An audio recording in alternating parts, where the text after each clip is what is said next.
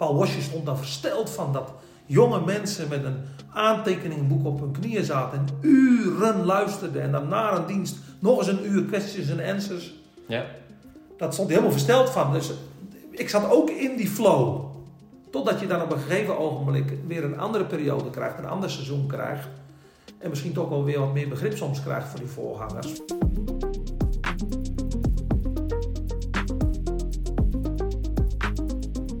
God zegen allemaal, welkom. Vandaag heb ik uh, een nieuwe gast bij mij aan tafel voor een tafelgesprek. Dat is een goede vriend van mij, Arjen Baan. Arjen Baan is uh, nou ja, oprichter en directeur van Stichting Hartkraai. Een uh, stichting waar ik twee weken geleden alles een beetje naar verwees in een video over een ND-artikel. Arjen, van harte welkom. Dankjewel. Ik ben heel blij dat je hier wil zitten vandaag. Het is echt een voorrecht om jou te mogen ontvangen. Je bent een, een broeder, ga ik gelijk maar zeggen, waar ik eigenlijk behoorlijk door beïnvloed ben, ook in mijn eigen ontwikkelingsproces. Uh, iemand waar ik wel tegenop uh, zie, omdat ik geloof dat je veel belangrijk werk hebt gedaan voor Christelijk Nederland, ook met Stichting Hartkrij. Dus uh, het is echt een voorrecht om je hier te hebben. Fijn om hier te zijn. Ja. ja. Hey Arjen, wil jij misschien ja, jezelf even inleiden voor mensen die je misschien nog niet zo goed kennen? Nou ja, ik ben dus Arjan Baan geboren in de Alblasserwaard, ehm, in een gezin van negen kinderen. Ik was de oudste en uh, mijn ouders die uh, zou je Calvinistisch kunnen noemen. Uh, en godvrezend hebben ons voorgeleefd dat het betekent om in alle eenvoud dagelijks met God te leven. Ehm, ik ben ehm, ja, grootgebracht in dat gezin, uiteindelijk getrouwd met Alinda, een meisje uit de gereformeerde gemeente. Ik ben zelf, kom ik uit de hervormde kerk oorspronkelijk. En we hebben vier kinderen gekregen uh, die nu tussen de 23 en de 17 jaar oud zijn. Wow.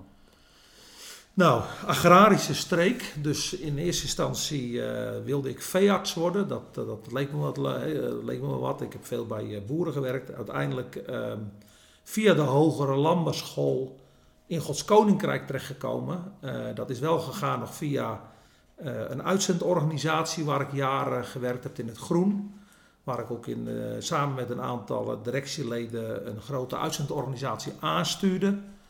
En daar op een gegeven ogenblik geconfronteerd met de nood van verloren zielen. En we werkten samen met Brabanders. En ja, het greep me aan dat we wel met elkaar bezig waren om veel knaken te verdienen. Hmm. Maar tegelijkertijd zaten er mensen voor me die een kostbare ziel hadden. Dus ik werd toen door de heren aangesproken, door Haggai 1, hè, ga je ontvangt loon in een doorboorde buidel. Ga je eet, maar niet tot verzadiging. Nou, wij hebben de meest luxe etentjes met onze teams gehad. Maar het verzadigt uiteindelijk niet. Hmm. Gij bouwt voor uzelf gewelfde huizen. Ik wilde een huis voor mezelf ergens uh, bouwen. Dat is ooit mijn ultieme droom. Hmm. Maar mijn huis wordt woest gelaten. Dus zo ben ik uiteindelijk uh, theologie gaan studeren. Yeah. In de veronderstelling dat ik predikant zou worden in de vormde kerk. En uh, nou ja, goed, Latijn, Grieks, Hebreeuws, al die talen. En uiteindelijk twee masteropleidingen gedaan. Onder andere gemeentepredikant voor de hervormde kerk. Maar ja, door mijn internationale contacten heb ik wel een iets andere visie gekregen. Ook op de gemeente, op de kerk. Mm. Waardoor ik toch die toekomst niet meer voor me zag. Maar ja, vooral ook de laatste tien jaar ja, interkerkelijk uh, werk doet. Ja, ja. Hey, en in wat voor soort bediening ben je toen uh, terechtgekomen?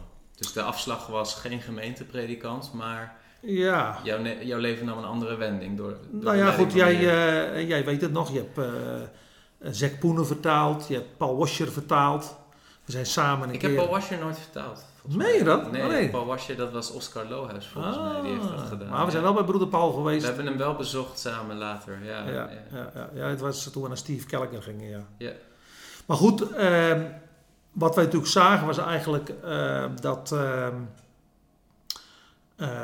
wij kwamen vanuit een, een, een, een, achtergrond, de Calvinistische achtergrond, waar mensen, jongeren, veel worstelen met de toe-eigening van het heil. Hè. Mm. Is het wel voor mij? Ja. Is de Heer Jezus wel voor mij gestorven?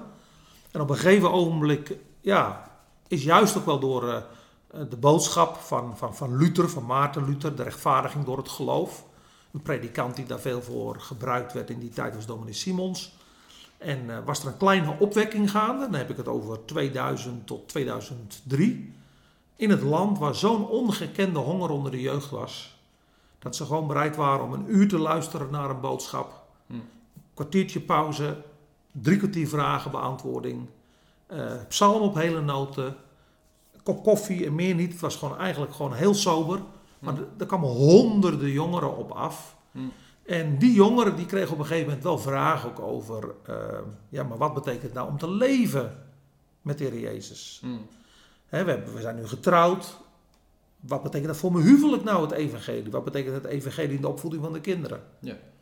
Nou, en toen ehm, is op een gegeven moment natuurlijk in 2000, ehm, eh, 2008 is Paul Washer ook naar Nederland gekomen. Maar in die tijd eigenlijk, ehm, ja, hoe moet ik het zeggen, ehm, was dat die honger naar heiligmaking. Ja.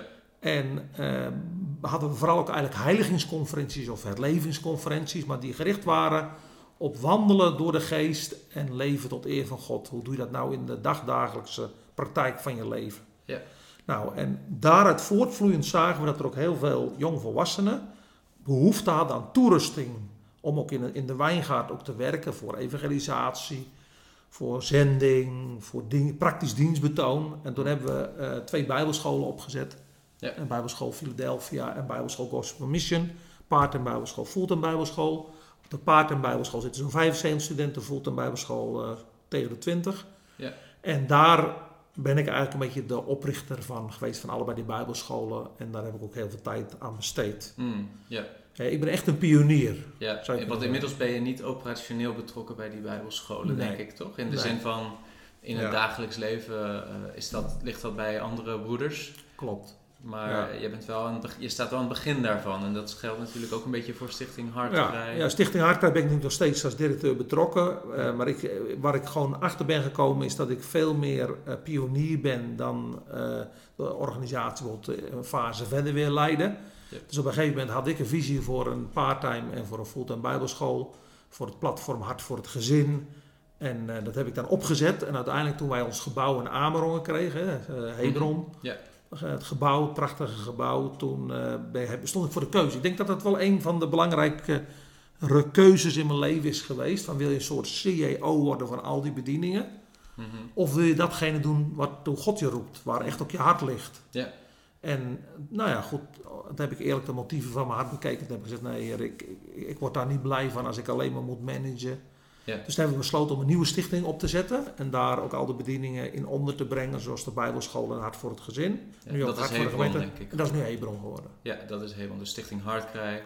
Daar blijf jij dan gewoon eh meer Ja. activiteiten onderbrengen, denk ik. En Hebron, dat is wat meer, eh, nou ja, Toerustend, nou ze zeggen wel eens een beetje van Hartkrij is wat meer misschien de profetische bediening. Oké, ja. Het wakker schudden en het eh, soms wel eens even met een gestrekt been erin gaan. En eh, terwijl de Hebron-bediening is meer toch toerustend. En eh, wil ook vooral de verbinding leggen. ja en, precies. eh, ja. ja, dat, is, eh, dat, dat, dat, eh, dat zie je wel een beetje. Hey, hoe, in welk jaar is Hartkrij begonnen?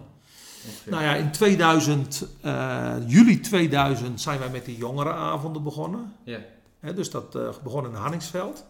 Eh, Maar dat heette toen Stichting Reformatorisch Appel. dat is nu zo'n 23 jaar geleden dan. Yes, Ja. ja. ja, ja, En, en dat is uiteindelijk, ehm nou, misschien wel aardig om dat gewoon te zeggen, dan ehm, dat is misschien wel mooi. Maar, dus we, lieten daar vooral vo- voorgangers uit de reformatorische eh, kerken daar spreken over Mhm. het komen tot Christus. Ja. Over, ehm, eh, ja, mag ik komen zoals ik ben eigenlijk. En eh, alleen toen eh, wij de conferenties gingen organiseren, in de weekenden, toen, eh, ja, toen, toen, toen, toen kregen ineens diezelfde predikanten daar moeite mee. Want ze zeiden, je haalt op zondag de mensen uit de gemeente. Mhm. Ik heb, wij hebben gehoord dat jullie pastoraat verlenen, nazorg verlenen, een luisterend oor voor de mensen. Maar het zijn onze schapen. Dus jullie gaan, hè, onze schapen gaan jullie geestelijk helpen. En jullie gaan getuigenissen geven, maar dat is ook een uitdrukking in de reformatorische kerken. Laat het maar eens overwinteren en overzomeren. Van Mm. eh, jullie leggen veel te snel jonge mensen de, de hand op. Ja. En zegenen ze als het ware, terwijl het, eh, de tijd zal het uitwijzen of ze werkelijk gered zijn. Dus die Ja, dus dat moet- ligt gevoelig dat jullie getuigenissen lieten afgeven. Daarmee spraken jullie eigenlijk een soort oordeel uit over een soort nou ja, ware wedergeboorte. Waarvan misschien in die kringen men niet zo snel geneigd is om te geloven dat iemand echt opnieuw geboren Nou was. ja, de tijd zal het uitwijzen. Wijzen. Dus overwinteren, overzomeren. Ja, ze vonden Dus- niet dat jullie de aangewezen partij waren om daarover te oordelen Ja. voor hun schapen. Ja, terwijl wij natuurlijk zeggen, het is een momentopname. Maar ja, Psalm 66 zegt... Komt, luister toe, gij godsgezinde, gij die de Heer van harte vreest, hoort wat God mij deed ondervinden, Hm. wat hij gedaan heeft aan mijn geest. Nou, in, die- in dat kader liet wij die getuigenissen geven van, vertel nou eens wat de Heer in je leven gedaan hebt. Gewoon tot stichting, tot, tot bemoediging van anderen. Maar dat was eigenlijk al een soort eerste wrijving die jullie ondervonden. zeg Ja, maar. ja, en toen heb ik, eh, misschien is dat wel, eh, als ik dan terugkijk hè, in, in de bedieningen, misschien is dat wel een beetje een vleeselijke move geweest, ik weet het niet. Hm. Ik wilde eigenlijk die- dat contact met die kerk houden, met die kerk kunnen, met die voorgangers. Ja. Toen heb ik gezegd, nou weet je wat, we brengen het onder in een nieuwe stichtingenconferenties. We hebben Stichting Reformatorisch Appel en we hebben Stichting Haardkrij. Ah ja. En toen En dat is gelijk even een vraag voor mij, maar Stichting Hartkrij, die naam, hè? Ja, dat lijkt dezelfde naam als die van de organisatie van, eh, van Paul Washer, hè? de Ja. Missionary Society. Had dat met elkaar te maken op dat moment? Of Eh, wij hadden de naam eerder, want er waren in Amerika waren er ook conferenties in het Billy Graham Centrum en het heette Heart Cry for Revival ah ja. conferenties. Ja, En op een gegeven ogenblik toen, eh, nou ja, ik zat na te denken over een nieuwe naam van de conferenties, van wat, wat is eigenlijk ons verlangen? ja, Ja, ja eigenlijk een Heart Cry for Revival. Nou, laten we het Heart Cry noemen. Ja. En pas, pas later, ik denk ongeveer eh, drie of vier jaar later, kwam Marcel Vroeg op. ja, En die vertelde dat er eh, iets als Hardcore Missionary was. ja. En. Paul Washer. En dat daar een eh, Shocking Youth message was. Ja, ja. En die hebben wij toen een paar duizend keer gedrukt en overal verspreid. En toen hebben we eigenlijk pas, zijn we pas in contact gekomen met Paul Washer. Oh ja. Dus dat is eigenlijk gewoon onafhankelijk van elkaar, die naamgeving van... On, eh, onafhankelijk van elkaar. Toen ja. hebben we broeder Paul contact opgenomen. En hij is toen drie keer in Nederland geweest. Ja. En alle drie keer op uitnodiging van jullie Ja, ook.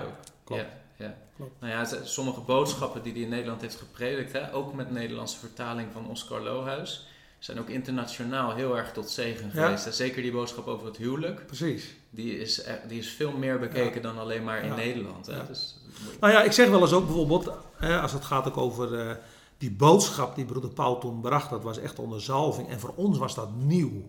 Hè, van, van de man niet als Caesar, maar als Christus. Hm. En Charo, zijn vrouw, heeft toen die lezing gehouden, eh, ook over het Bijbels vrouw zijn. Hm. Nou ja, dat, dat is ingedronken, dat onderwijs. En nou ja, misschien hebben wij rondom Haardkrij een honderd huwelijken en gezinnen die bij het werk betrokken zijn. En ik kan Hmm. zeggen, door Gods genade, het is echt genade. Maar zijn al die gezinnen, al die mannen en vrouwen nog bij elkaar gebleven? Hm. Zijn we nooit geconfronteerd met de hele schokkende echtscheidingen in onze binnenring? Ja. Dus ik denk dat het wel de hardcore-beweging stempelde. Hè, en dat is natuurlijk ook wat er nou wel in eh, het ND-artikel wel naar voren kwam. Van de lat ligt hoog. Ja, inderdaad. Wij, dat waren stevige preken. Ja. Waar je echt soms goed door elkaar gerammeld werd. Ja. Maar ik denk ook juist dat dat ons gewoon echt ook een visie heeft gegeven. En ook ons echt ook eh, bemoedigd heeft om te zeggen... Ja, maar dat is wat we willen. Dat is, eh, ja. Zo, zo begon het dus eigenlijk, hè? de Hartkrijg-conferenties op een gegeven moment. Ik weet niet wanneer jullie voor het eerst echt in de Cruisedanen op zo'n grote schaal een conferentie hielden. Weet jij dat nog? Nou, kijk, dat is interessant wat je nu vraagt. Eh, wij zijn begonnen, dus eerst met die jongerenavond in Hanningsveld zijn we gaan bidden voor opwekking. Dus we kwamen op eh, zaterdagmorgen van half zeven tot half negen samen, gingen we op de knieën, Hm. Gingen we bidden voor opwekking. Want broeder Leen van Valen, dat was echt een inspirator, een man van de Puritijnen en van eh, opwekkingsgeschiedenis, die bemoedigde ons om boeken te lezen over Whitefield en Wesley Hm. over eh Zinzendorf en eh, de Herrenhutteropwekking. Hm.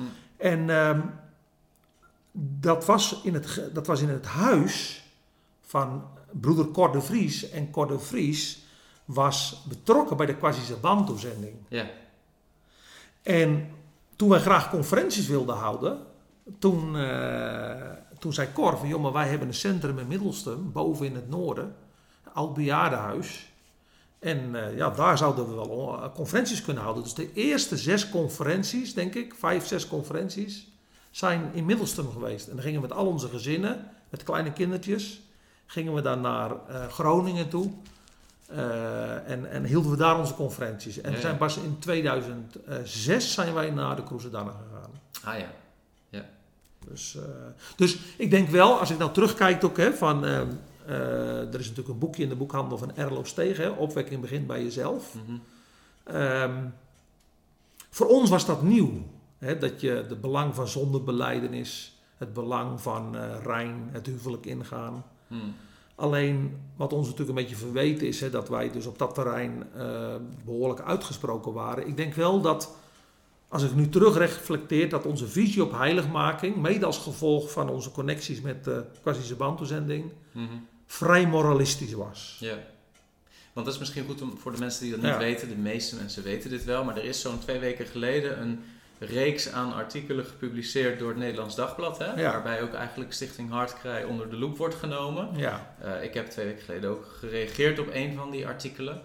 Ehm, ik denk dat dat artikel eh, nou ja, niet helemaal in balans is geweest. Ik vond het niet een kwalitatief hoogstaand werk Mhm. van journalistiek. Ehm, tegelijkertijd beschrijven ze daar dingen die denk ik vooral herkenbaar zijn vanuit de beginperiode van Stichting Hartkrij. ja, Ehm, waar wij het nu ook over hebben. Dus misschien Ja. goed om even die context te weten. Hè, wanneer je erover Ja. spreekt van hé, hey, dat wordt ons verweten. Dan heb je het eigenlijk over die ND-artikelen met name nu. Hè? Maar misschien ook wel dat dat eerder wel eens genoemd werd van... hé, hey, Stichting Hartkrij is sterk moralistisch bezig of zo eh, in de beginjaren. Nou ja, kijk. ehm, Heeft dat te maken met dat overwinningsleven? Dat jullie dat toen ook al predikten. Zo ook een beetje de boodschap van Zack Poenen natuurlijk, hè? Die, die ook in Nederland is gekomen. Maar het idee dat een christen niet alleen maar gered is om een vergeven zondaar te blijven... maar ook om nou ja, ja. een geheiligd leven in overwinning over Ja. zonde te leven. Nou ja, ik denk dat broeder Zek dat niet moralistisch brengt. Wel vanuit Christus en vanuit de eh, inwoning van de Heilige Geest. Maar ik denk dat het bij de Kwetsische-Bantu-zending wel heel moralistisch was. Ja, Kijk, wat je bij de Kwetsische-Bantu-zending zag, wat we toen eerst niet echt zozeer zagen, was natuurlijk van... eh, ja, je, het, het, het begintraject, de voorbereiding voor het huwelijk, wordt sterk door oudsten geregeld. ja. Waarbij eigenlijk eh, de jongen en het meisje kan nauwelijks ontmoeten, alleen daarvoor praktische afspraken. Want je moet rein het huwelijk ingaan, dat is één. Twee is eigenlijk wat men ook wel daar indirect zei: van je zonden zijn alleen maar vergeven als je ze werkelijk voor een zielzorger hebt beleden. Hmm.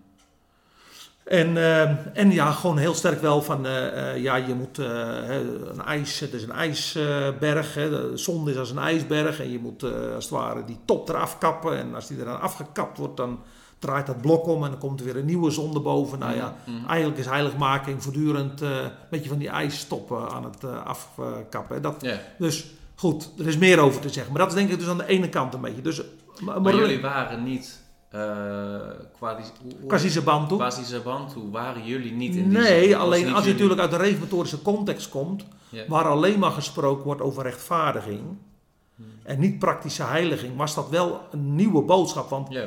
ik denk dat L.O. Stegen in een bepaalde periode van zijn leven, ik denk dat sommige mensen zijn het daar niet mee eens, maar dat hij echt salving had en dat ze ook wel echt een opwekking hebben meegemaakt. Maar dat het uiteindelijk ook gewoon langzaam maar zeker Mhm. dat het ook eh, eh, ja, dat ze dat kwijt zijn geraakt. Hè, en daardoor ook heel moralistisch is geworden. Maar ik denk dat God ze in een bepaalde periode heeft gebruikt.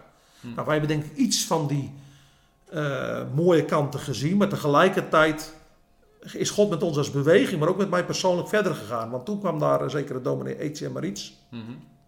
eh, op mijn pad uit Zuid-Afrika. Die ook in een bepaalde mate ook wel eh, een beetje in de lijn van Zek Poenen preekt. Alhoewel Mhm. hij wel echt een reformed eh, basis heeft. Hij komt uit de Nederduits gereformeerde kerk. Ja. Maar heeft Etienne ja, de boodschap gebracht... ja, maar Christus is onze heiligmaking. Ja. Christus is onze heiligmaking. Hè? En eh, als het gaat over overwinningsleven... ik denk dat we in de beginperiode eh, overwinningsleven heel erg zagen van... ja, ik ben het die bewuste zonde in mijn leven overwint. Mhm. Hè, nicotine, drugs, seksuele onreinheid. Ik Mhm. ben degene die eh, seksuele zonde overwint of zonde overwint. Maar dat we natuurlijk later veel meer zijn gaan begrijpen is van... Ja, maar wat is nou eigenlijk het overwinningsleven? Overwinningsleven is dat de inwonende Christus steeds meer ruimte in ons krijgt. Dat is het overwinningsleven. Ik ben niet de overwinnaar. Ik ben niet die geestelijke krachtpatser. Mhm. Maar het is door de inwoning van de Heilige Geest ehm, dat Christus in ons ruimte krijgt. Snap je? Mm. Dat we steeds meer de touwtjes uit handen geven, Mhm. onze, ge- nou ja, onze zonde eh, voor Hem beleiden, aan Hem overgeven. Dus Het is uiteindelijk de overwinnende Christus in ons die ruimte krijgt. Mhm, mhm.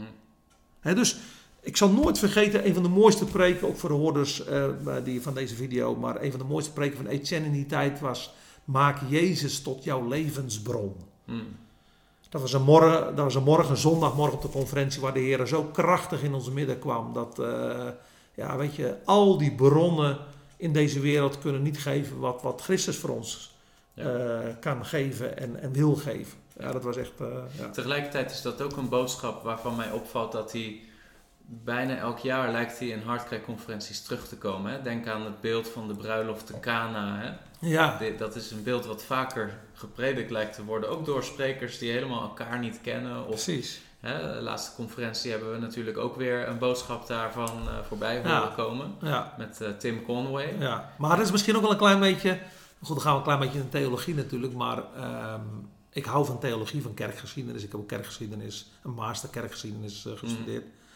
En ehm, ja, kijk, op een gegeven ogenblik heb je natuurlijk die, die school, of nou niet die school, maar die beweging gehad van Hudson Taylor, James Fraser, Watchman Nee, Andre Murray, waar ik op afgestudeerd ben.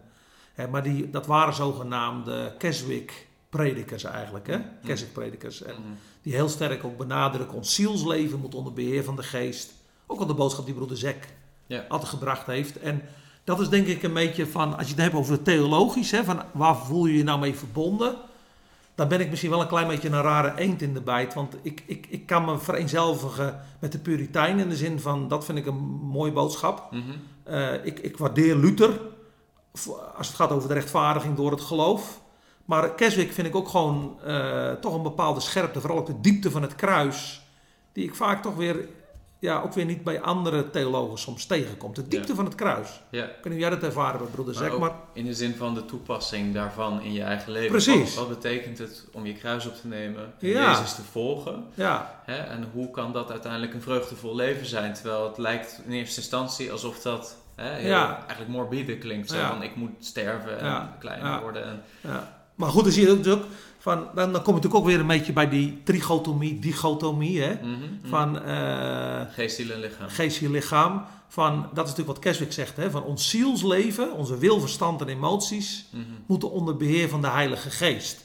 Ja. Nou ja, nou ben ik niet die theoloog, hè, dus dat zie je natuurlijk, hè, want eh, er, zijn, eh, er zijn theologen die dan eh, radicaal afrekenen van ja, maar de Bijbel eh, laat helemaal geen ruimte voor een dichotomie, want eh, het hart, daar gaat, dat is het kern. Ja. Maar dan ben ik, dat, dat is ook, bij mij kunnen meerdere theologische systemen in mijn hoofd naast elkaar staan. Ja, ik ben dat- niet een, Dat- Maar dat zie je ook terug in de hardcrack-conferenties Ja. en de sprekers die worden uitgenodigd. Ja, en ik denk dat dat ook iets is wat jou wel eens verweten is misschien. klopt, Jij nodigt natuurlijk wel eens sprekers uit die niet helemaal in hetzelfde straatje eh, zitten als Klopt. misschien jijzelf, maar ook niet ten opzichte van elkaar. Hè? Dus dat, dat klopt. eh, ja. Maar dat vind ik, een ik geniet en ervan. een Paul Washer, Nee, dat ja, zijn precies. natuurlijk die twee zullen op heel veel punten het niet met elkaar eens zijn. ja, terwijl ik weet dat broeder eh Zek heeft gezegd dat hij luistert naar preken van Paul. Ja. En dat hij dat ook waardeert. Hè? Dus ik, ik, ik denk soms wel eens, wij moeten ja, ook leren naar elkaar te luisteren. Hè? Dus, eh, dus ik ben zelf daar.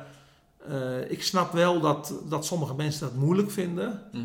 Maar tegelijkertijd zeg ik van ja, we geloven toch allebei. Je hebt ze ook allebei ontmoet. Mhm. Dat er in allebei, eh, bij, bij, bij een Paul Washer en bij een Zack Poenen, dat er zalving is in hun leven. En dat God ze wereldwijd kracht gebruikt, toch? Ja.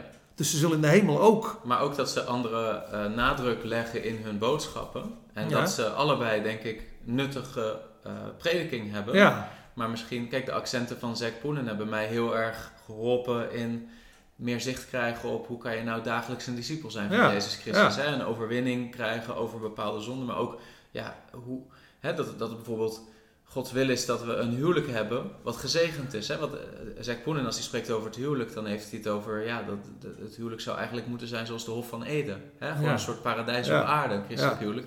En wat, ik- wat ik mooi vind van Zack Poenen is natuurlijk in de realiteit van je dagelijks leven is dat niet altijd zo. Maar Zack Poenen daagt je altijd uit om te zeggen, kom hoger op. Nou Eh, ja, wat, streef- wat, stond er op de, wat stond er op de preekstoel bij eh, hen in Bangalore?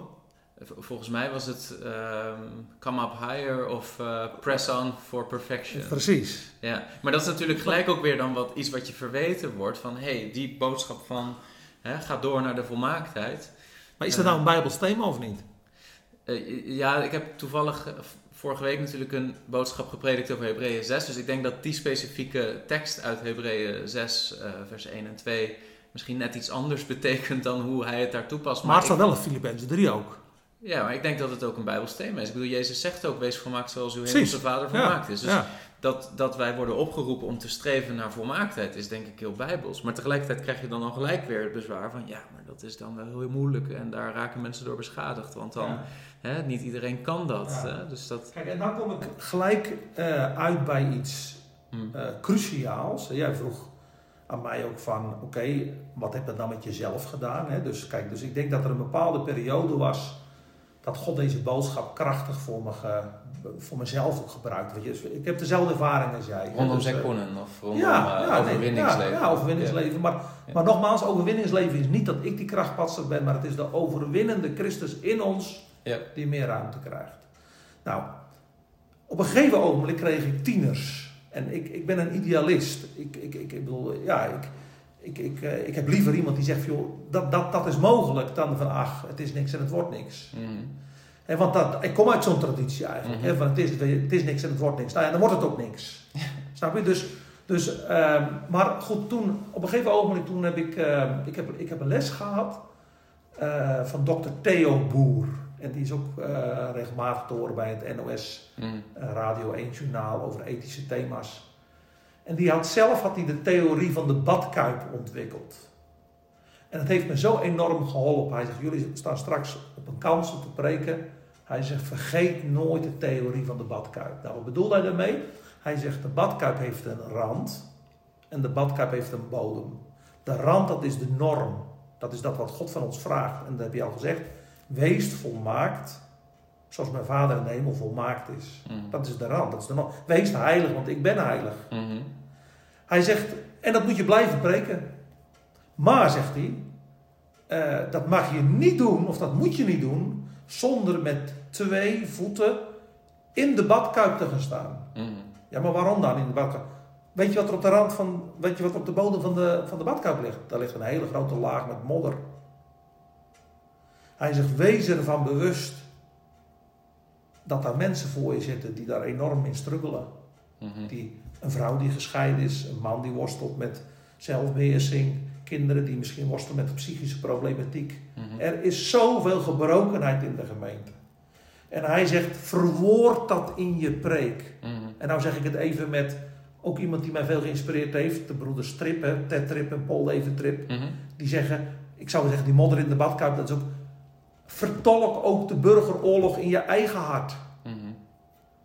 Het geeft een strijd van vlees en geest. Het is niet zomaar even van net als Max Verstappen even op een circuit rondscheuren zonder obstakels. Nee, dat gaat met veel weerbarstigheid gepaard. Dus hij zei, wat gebeurt er nou als je alleen die modder preekt? Nou, dan is het wat ik al zei, het is niks en het wordt niks. Wat gebeurt er als je alleen maar die rand van de badkuip preekt? Dan, dan gaat de zweep erover. Hmm. En dan, dat is niet haalbaar voor mensen. En dat heb ik ook wel een klein beetje met Quasische band gezien. Wat zie je dan? Dan, ga je, dan gaan mensen op een, uh, als een fariseer acteren. En zijn ze niet meer eerlijk over de strijd in hun eigen hart en met alle gevolgen van dien. Ja. En dan krijg je eigenlijk een soort fariseïsme. Dan krijg je een soort fariseïsme. Ja, wettische heiligmaking, fariseïsme. Dus beide moeten verkondigd worden. En in de opvoeding van mijn tieners ben ik geconfronteerd met die burgeroorlog in mijn eigen hart. Want tot 12 jaar hmm. hè, kon ik best wel even zeggen van jongens, zo en zo en zo zit het. En uh, geen, geen discussie. Hmm ik denk dat mijn kinderen in een bepaalde mate strenge opvoeding hebben gekregen. Totdat ze op een gegeven moment zeiden van ja, dat kan u wel zeggen. Maar ik denk daar toch iets anders over. Nou, dat vond ik heel moeilijk. Ja. En toen las ik dat boek van uh, Paul David Tripp, De kansrijke jaren. En die zegt in dat boek, Paul David Tripp, van als het schuurt met jouw zoon, vind je moeilijk hè? Ja, ja dat vind ik heel moeilijk. Uh, nou, dat is niet in de eerste plaats, hij zegt dat is een, dat is een kans, dat is een opportunity. Hij zegt niet in de eerste plaats om bij jouw zoon uit te komen, maar het is Gods kans en gelegenheid om bij jouw eigen hart uit te komen. Mhm. Waarom dan? Nou, om jou het evangelie te verkondigen. Wanneer heb jij jezelf voor het laatst het evangelie verkondigd? En toen zag ik toch eigenlijk wel dat ik veel met anderen ben bezig geweest. Mhm. En dat ik het allemaal zo goed wist. Dat ik ook in een bepaalde fase kwam, kwam van ja, weet je, ja, ik ben met anderen bezig, maar niet bewust van. Maar ik heb zelf ook elke dag de genade van God nodig. Dus hij zegt dan ook, hè, wanneer eh, heb je het evangelie voor het laatst richting jezelf gepreekt en preek elke dag het evangelie richting jezelf. Nou, en dat heb ik toen gedaan. Ik heb mijn zoon, mijn oudste zoon, toch meer losgelaten. En uh, nou ja, God zijn werk laten doen. En uh, ja, dat is bevrijdend. Dus weet je, zo, zo moeten we denk ik allemaal leren. Hè? En, ik, en ik vind eigenlijk een beetje dat, dat mis ik eigenlijk ook een beetje in dat hele, die evaluatie van dat ND-artikel. Snap je, dat wij daarin ook een move hebben gemaakt. Maar goed. Ja. In die zin leren ook om meer rekening te houden met de zwakheid die er is bij mensen. En daar begrip ja, voor te maar ook hebben. Wel, maar, ook met de, maar ook met de burgeroorlog van je eigen hart. Ja. Van, ook als Ja. prediker heb je nog Ja. je issues soms. En, en, en, eh, en niet dat ik dat heb verdoezeld. Maar er is toch zoiets als... Ze zeiden vroeger wel eens hè, van... Ja, die jongen die heeft veel vuur, maar weinig licht. Mm. Maar ja, door de jaren heen kom je er ook wel achter. Laat ik dat ook zeggen. Als je net tot geloof komt... En je bent betrokken in een opwekking... Dan lijkt alles misschien wel heel erg maakbaar. Hè? Want op de een of andere manier... eh, ja, God werkt krachtig. Er komen veel mensen tot geloof. En dan zie je dominees tobben en worstelen met hun categorisatieklas en zo. En dan, eh, nee, dat, dat probleem hebben wij niet, want er is een enorme honger en eh, ze zitten uren te luisteren. Dat, Paul Wasje stond daar versteld van dat jonge mensen met een aantekeningboek op hun knieën zaten en uren luisterden. En dan na een dienst nog eens een uur questions en answers. Ja. Dat stond hij helemaal versteld van. Dus ik zat ook in die flow. Totdat je dan op een gegeven ogenblik weer een andere periode krijgt, een ander seizoen krijgt. En misschien toch wel weer wat meer begrip soms krijgt voor die voorgangers. Van ja, weet je. Mm. Ehm, en dan is het ook volharden. En, eh, en- maar dan kom je er ook achter van. eh, de, de, de wereld is niet, niet, niet zo maakbaar. Mm. Je bent een interkerkelijke stichting. Een gemeente eh, gaan weer hele andere patronen spelen. Dus word je ook een stukje bescheidener, denk ik. Mm. Dus ik zeg niet dat we dat.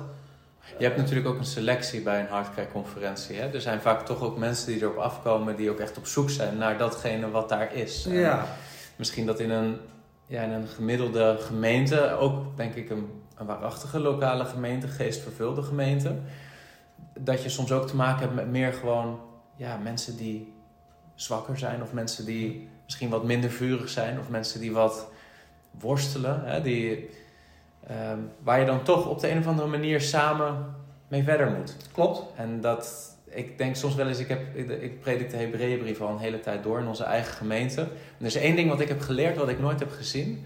Misschien is dat ook wel iets waar jij wat mee kan. Maar dat is dat Jezus, om een volmaakte hoge priester te kunnen worden, moest hij verzocht worden in alle opzichten zoals wij.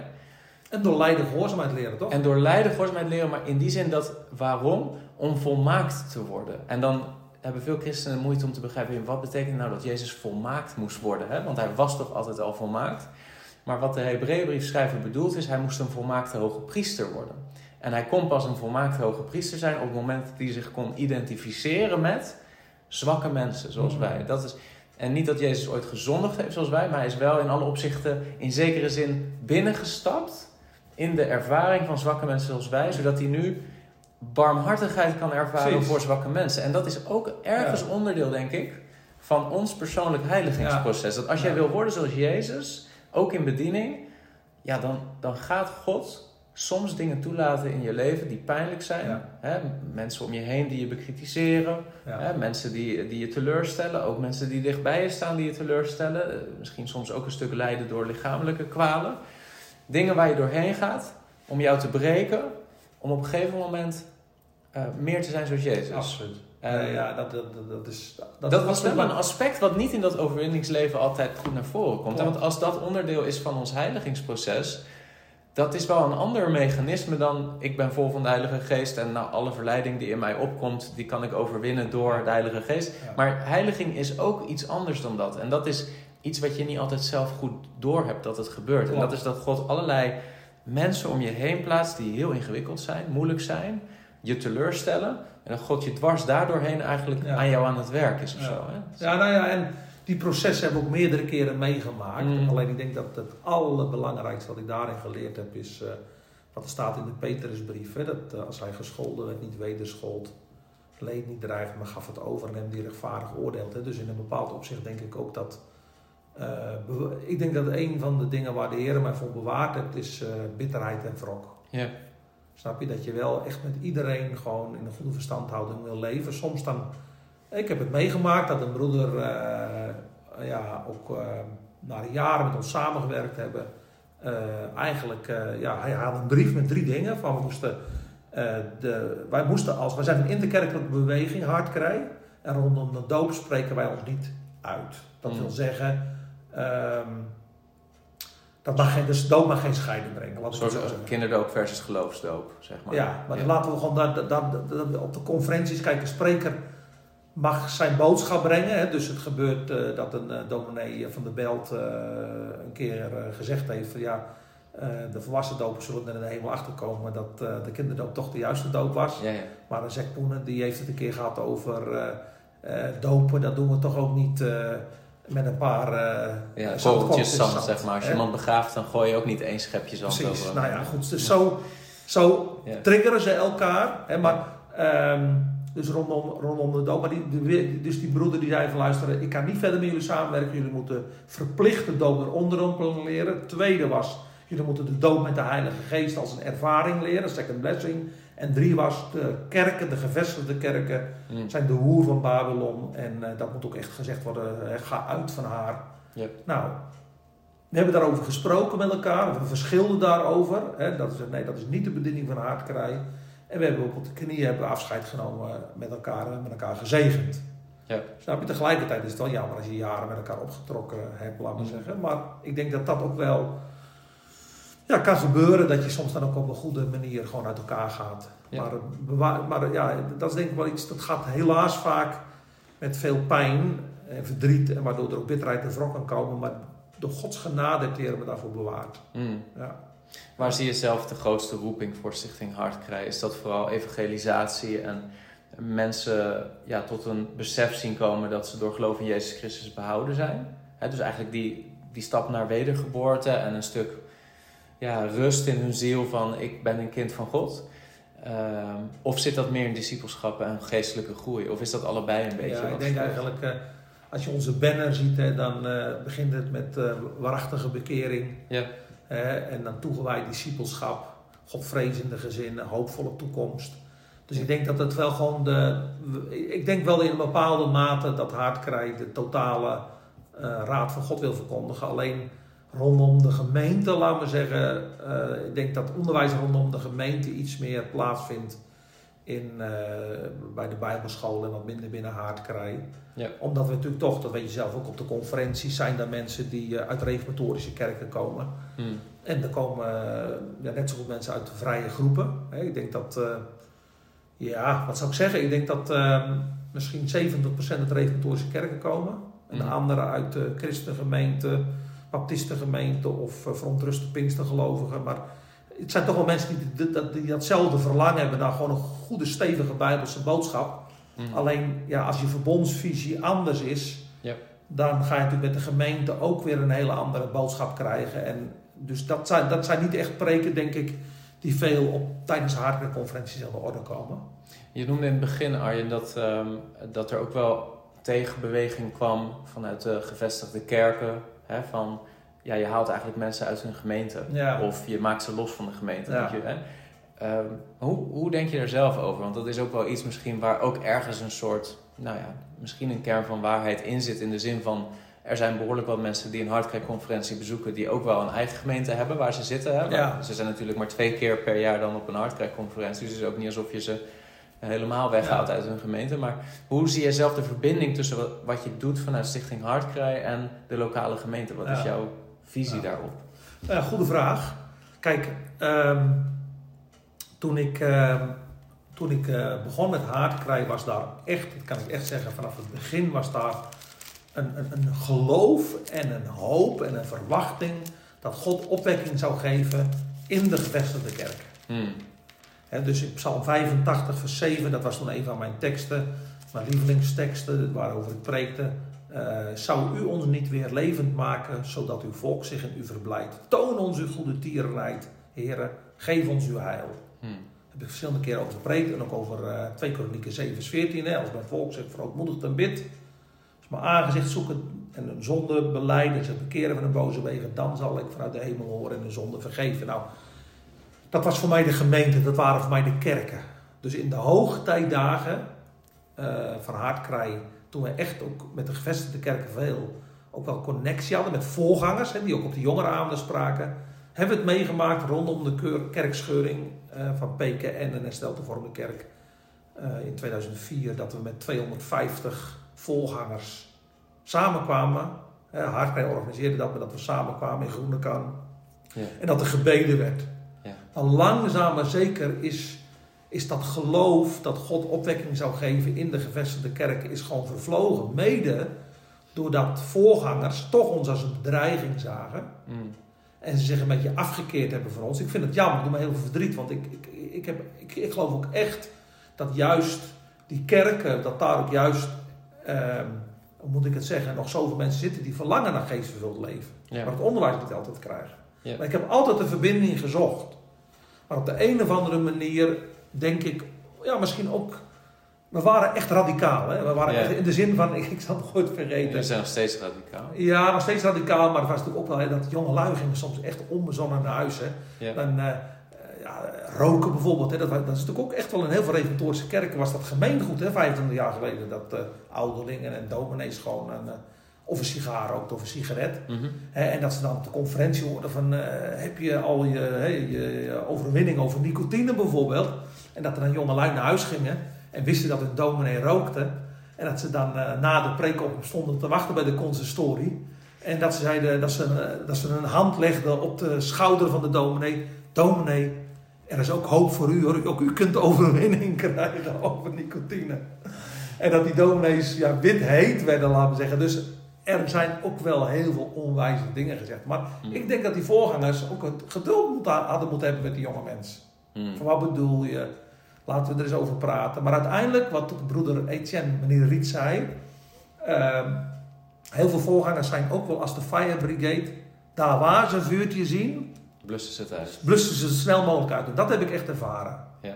Snap je? In plaats van dat ik uh, uh, echt heb gezien dat voorgangers zeiden: kom, kom in gesprek. Mm Hoe kunnen we het binnen de kerk kanaliseren wat er gebeurt bij Haardkrijk? Dat heb ik gemist. Ja.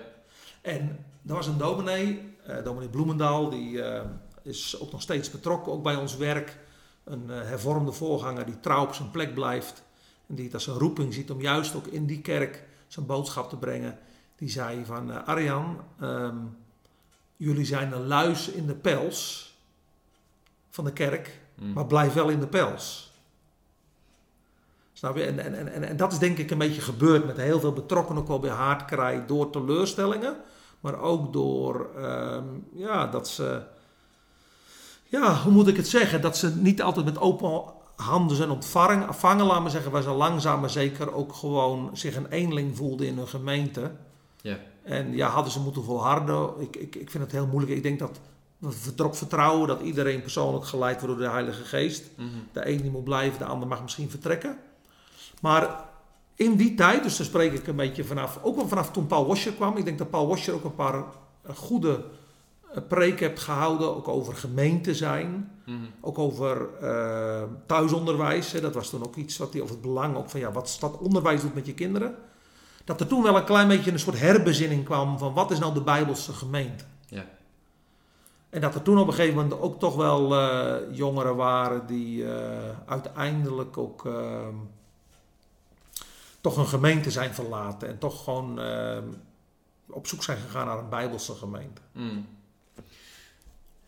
Ik denk dat als we even teruggaan naar het hier en nu, het jaar 2023. Ik denk dat jij dat ook ervaart, maar ik ervaar dat zeker. Eh, ook met christelijke apologeet, hè, de bediening die ik mag ehm, vormgeven, waar ik mee bezig ben ik krijg best wel veel mailtjes van mensen die eigenlijk zeggen: Nou, ik woon hier en daar. Ik heb geen Bijbelse gemeente gevonden. Kan je me alsjeblieft helpen om een Bijbelse gemeente te vinden? Hoe, hoe, vaak krijg jij dat soort e-mails? Onvoorstelbaar veel. Ja.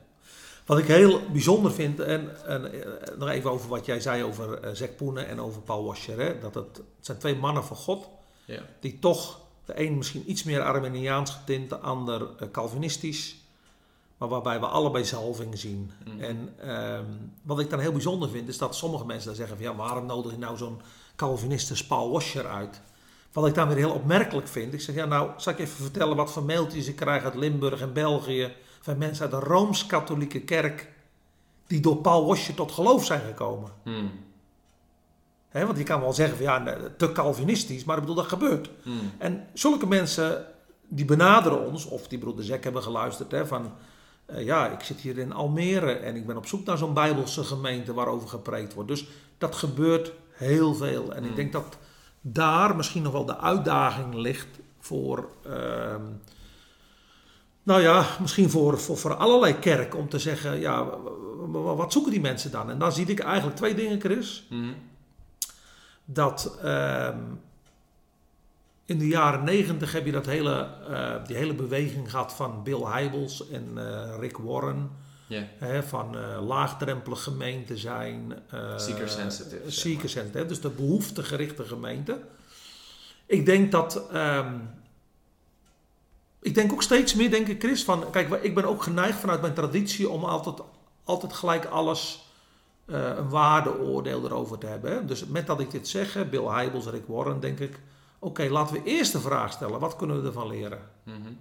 Nou ja, in de zin van, zijn wij echt een gemeente waarvan we kunnen zeggen, kom en zie. Mhm.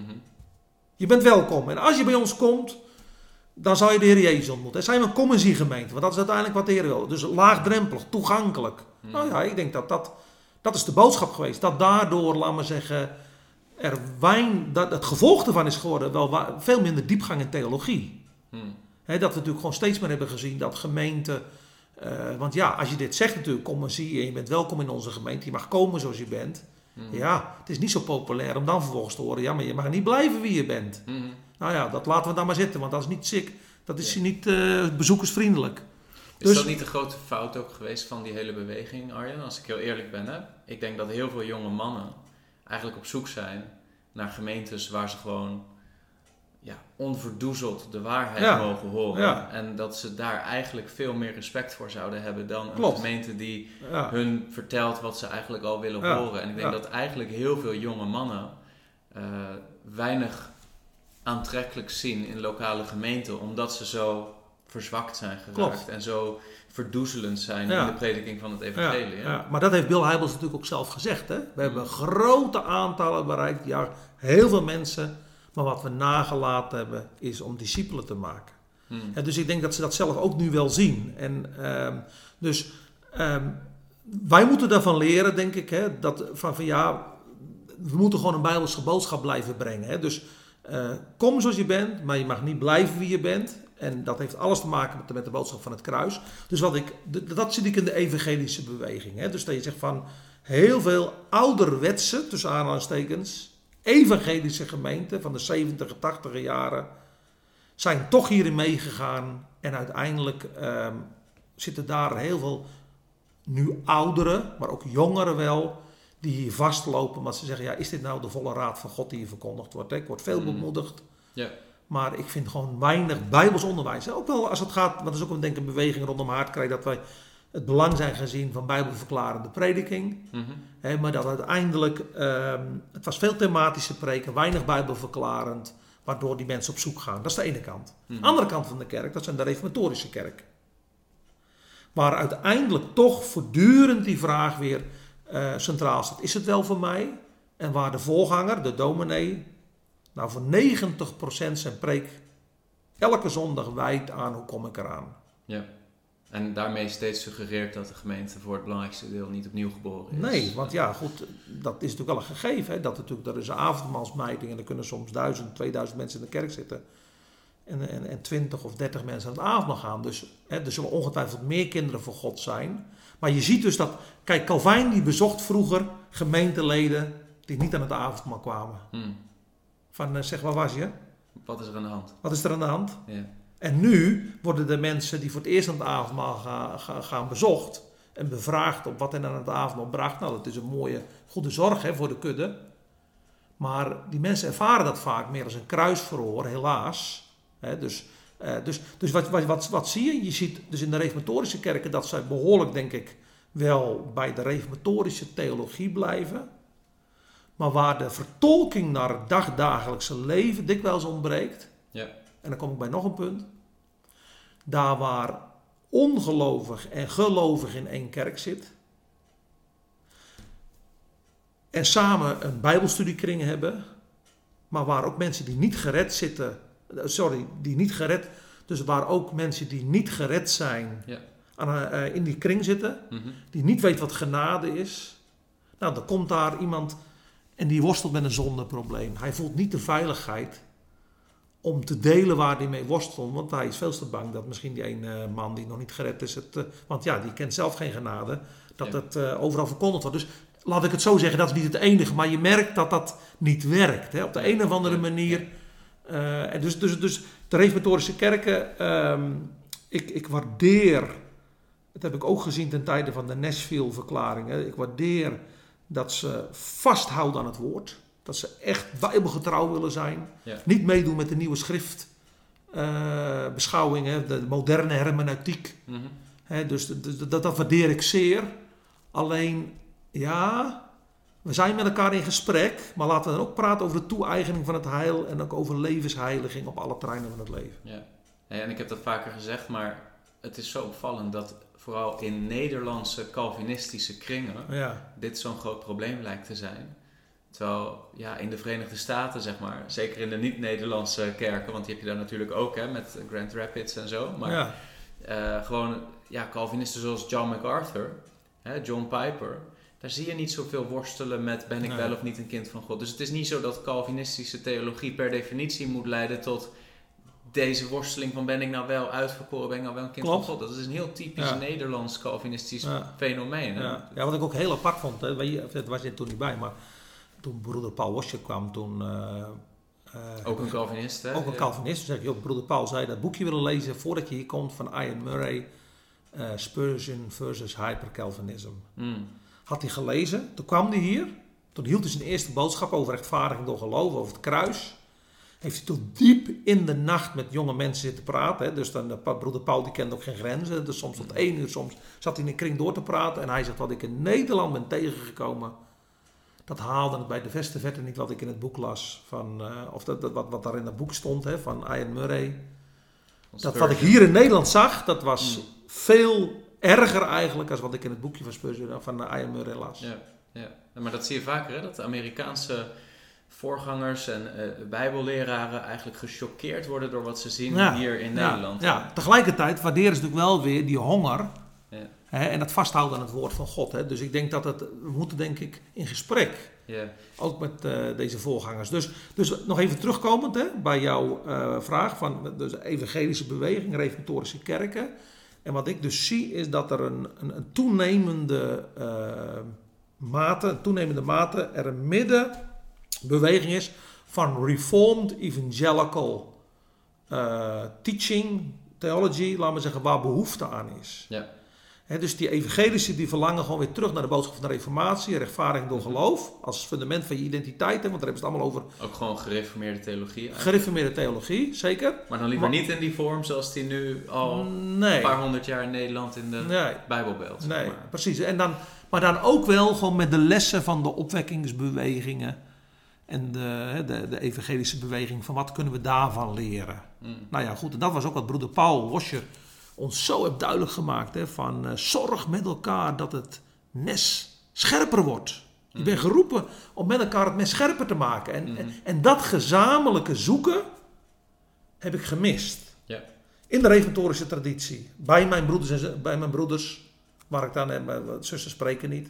Maar bij mijn broeders om te zeggen, laten we daarover nadenken. Want, en zo is het. Mhm. Kijk, nog iets. Uiteindelijk, laten we zeggen, ehm, in de reformatorische gezinte is natuurlijk de drie formulieren. Dat is de bril, hè? Ja. En die moet je opzetten om de Bijbel te lezen. Maar dat hebben nooit de opstellers van de beleidenisschriften zo gewild. Mm. Die hebben, die hebben altijd, zelfs eh, Guido de Bray zegt in artikel 7... als wij een mensengeschrift boven het woord van God stellen... Mhm. dat is afgoderij, dat is, eh, dat Ja. is blasfemie. Dus hij heeft dat nooit gewild, dus, dus, maar, maar, maar dat hebben wij wel gedaan. Dus het, uiteindelijk zijn die beleidingsgeschriften het einde van alle tegenspraak. Mm. Daar mag je niet aan komen. Mm. Want dat is helemaal. En, en, en ik zeg niet dat er. Ik geloof dat er prachtige dingen in staan. Maar het kan ook op een gegeven ogenblik. een bepaalde lens zijn. die een heel narrow. nauwe. eh, ja, hoe zeg je dat? eh, licht verspreidt op. eh, dus. Ik denk dat er, eh, dat we geloven allemaal dat de reformatie noodzakelijk was. Mhm. Maar laten we wel ook beseffen van we, we hebben elkaar keihard nodig om die volle raad van God te verstaan. Mm. En dat gezamenlijk zoeken, dat heb ik, ja, dat heb ik gemist eigenlijk een beetje. Dat, eh, ja. Arjan, als je nu zeg maar even weggaat bij de traditionele kerken. Je ziet in Nederland ook, denk ik, dat als reactie op toch ook wel soms dat behoorlijk rigide ehm, wereldje van dominees en Ja. gereformeerde kerken. ehm, dat er behoorlijk wat jonge mensen eigenlijk vluchten in een hele andere richting en uitkomen in nou ja, eigenlijk de meest extreme vormen van Pinkster-theologie. En dan heb ik het ook over woord van geloof theologie. Hè? Word Nou, of goed, faith, hè? Word of Faith, waar, eh, waar eigenlijk een veel blijmoediger geluid lijkt te Ja. worden verspreid. Hè? En, en waar de vraag of dat je wel of niet behouden bent helemaal niet relevant is. Natuurlijk ben je behouden, natuurlijk houdt God van jou, natuurlijk ben je zijn kind. Hè? Dat moet je geloven en accepteren. Ja. Ik denk voor, voor een belangrijk deel ook een hele gezonde boodschap om te horen. Hè? Dat als je gelooft in Jezus als jouw verlosser, dan mag je dat heil toe-eigenen. Maar tegelijkertijd de boodschap dan vervolgens ook is... en natuurlijk wil God niet dat je eh, het kruis opneemt en Jezus volgt. En natuurlijk wil God niet dat jij ziek bent. Natuurlijk wil God niet dat je arm bent. Hè? En dan krijg je opeens een hele ander, andere balans, een ander gevaar... Hè? waar eigenlijk de hele boodschap van het kruis voor een belangrijk deel Gemist wordt. gemist wordt. Hè? Ja. Waar, hoe, hoe denk je daarover? Want- Nou ja, goed, kijk, ze zeggen wel eens, hè, licht en zwaar raken elkaar. Hmm. En dat is wat ik. eh, en, wat, en wat bedoel ik daarmee? Nou, de nadruk op bevinding en op ervaring. Ja. Ik, ik, ik zie hoe langer hoe meer dat mensen uit die Calvinistische traditie, waar ze leven hebben gemist, Ja. vreugde, wonderen, in de zin van dat mensen tot geloof komen en dat misschien zelfs mensen door gebed, door een gebed genezen worden, hè, bedoel, of bevrijd worden van demonen. Hmm. Dat, dat hoor je daar niet. Hè? Dus, ik bedoel, dus dat uiteindelijk alles is opgesloten in de wedergeboorte. Van een mens moet gered worden, een mens moet wederom geboren worden. Dat, dat, hoe moet ik het zeggen? Dan gaan ze de Bijbel lezen en dan komen ze zoveel andere aspecten ook tegen in het woord. En dan gaan ze op zoek. Maar dan zien ze die ervaring waar zo bij hun op benadrukt van het moet beleefd worden, het moet ervaren worden, het geloof Hmm. dan zie je dat hen in de eerste plaats niet zozeer een doorsnee hervormde gemeente misschien aantrekt, maar juist dat charismatische, omdat daar ook wat gebeurt. Het is ook Ja. daar beleving, het is ook doorleving. Mhm.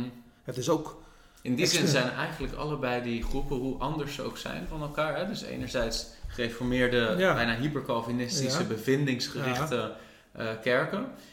En charismatische Pinkster. Het is misschien een beetje, het klinkt niet fijn Ja. wat ik zeg, maar Ja. ze maken in die zin allebei een beetje de verkeerde afslag op hetzelfde gebied. Ze Ja. zijn op zoek naar een gevoel. ja, Ze zijn op zoek naar een soort beleving. Van hé, hey, dit is Klopt. een teken dat de Heilige Geest in mij werkt. ja. Terwijl wij niet ontkennen, met, eh, met Jonathan Edwards, hè, dus, eh, die, die spreekt toch ook over het belang van ervaring en gevoel, hè, maar dan wel onder leiding van Gods geest. Hè. Dus ik bedoel, Onderworpen Eh, aan Gods woord. kijk, zoals Watchman dat, dat treintje heeft hè, van feit, geloof, gevoel. Mhm. Er is wel gevoel, er is wel ervaring, maar het, is, het vloeit voort op een natuurlijke manier uit het wandelen door geloof. In, de, in, de, in Gods feiten. Dus ik denk dat als het gaat over die, die afslag, ja inderdaad, dat klopt. Mhm. Maar we, we, we erkennen daarmee eh, niet de lam, dat het het wordt wel beleefd, het geloof wordt wel doorleefd en beleefd. Alleen het is niet jouw spits waar het om gaat, waar mensen voortdurend mee bezig zijn. Mhm, mhm. Ik hoop dat deze video nuttig was voor jou. Als dat zo is, druk dan op like. En wil je vaker dit soort apologetische video's zien, abonneer dan op dit kanaal. Tot de volgende keer.